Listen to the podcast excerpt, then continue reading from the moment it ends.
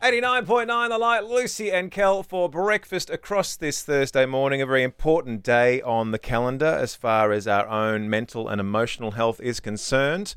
And one of the greats, Luce, one of the greats that you have had the good fortune of interacting with as a friend, genuinely great guy. And I am, of course, speaking of the wonderful, the one and only actor, singer, TV host, all around legend.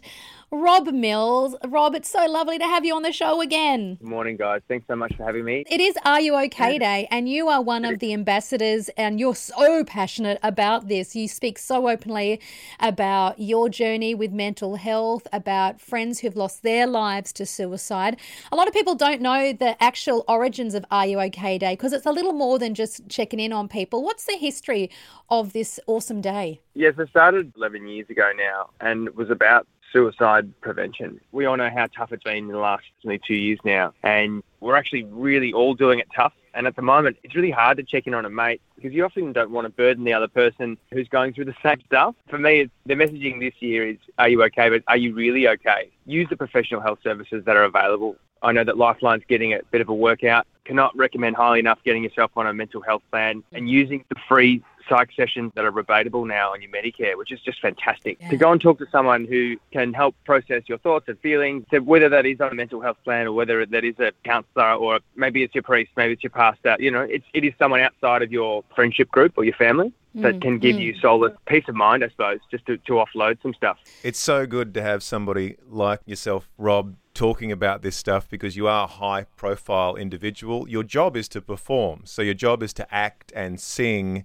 and in the majority of circumstances, it's to act and sing as if you're having the time of your life, that everything's flying, that everything's okay. And for somebody like yourself, whose job it is to put on a performance more often than not, was it hard for you, especially for somebody working in such a high performance, high stress situation as being a performer? It has been tough at times and challenging trying to work out who I am and who I was mm. after the country already sort of had a more of an idea of who I was before I did. So that just mm. took time and it's just called growing up and maturing, I suppose, and getting a bit more introspective. I think over the last 18 months, the forced slowdown of the whole world has put a lot of people into those positions where they, they're having to question themselves, whether it's their work or whether it's their relationship. Really, people mm. are being forced to do the work. And I think it's going to be for the betterment of humankind. Rob, I love that you're one of the very few men who are really honest, just so brutally honest about their lives, about their emotions, about their mental health. When a lot of a lot of guys don't talk about that to mates, let alone in a public forum and you are just such an advocate for that.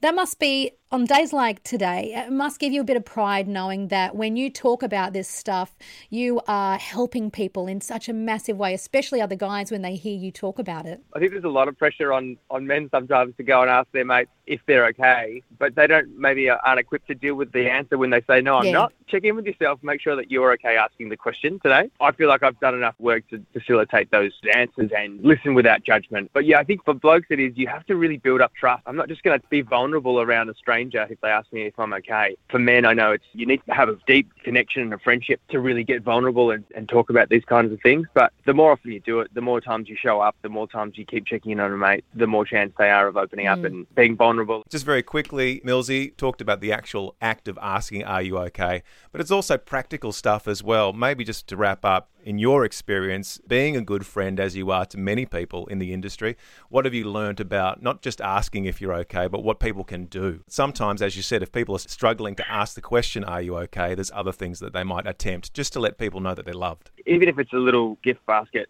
that you can get delivered online. Maybe it's a simple like sending some flowers, or maybe it's you've made a playlist of your favourite songs that you've shared with this person, or if you can within your five kilometre radius, go for a walk with that person. And something about the act of walking and talking with someone where your eyes are darting left to right just allows that stream of consciousness to happen. You're not thinking yeah. about anything, you're just letting it all out, and the other person less chance of judgment in their eyes. You can just sort of have these great conversations, doing an activity together, and also just taking time out of your day to call a mate you haven't spoken to for a while. Today's just a really good reminder of that. Or even putting your own hand up and going, I'm going to call someone and say, hey, I'm not great. That takes real bravery. And I think in your vulnerability is where you show your strength. And I think you'll have a much deeper and better connection with your friends and family if you are the one that put your hand up. Don't be scared of it because I've never heard anyone go, oh, that's no good for you and hang up. We are empathetic as human beings. And the person on the other end of the line will be like, oh, man, I'm so sorry to hear. Let's go for a walk. Let's talk it out. Oh, Robbie, it's such an. I've got to know Robbie over the last, well over a decade, about 15 years I've known Rob behind the scenes. And you are one of the most darling, golden hearted people I've ever met.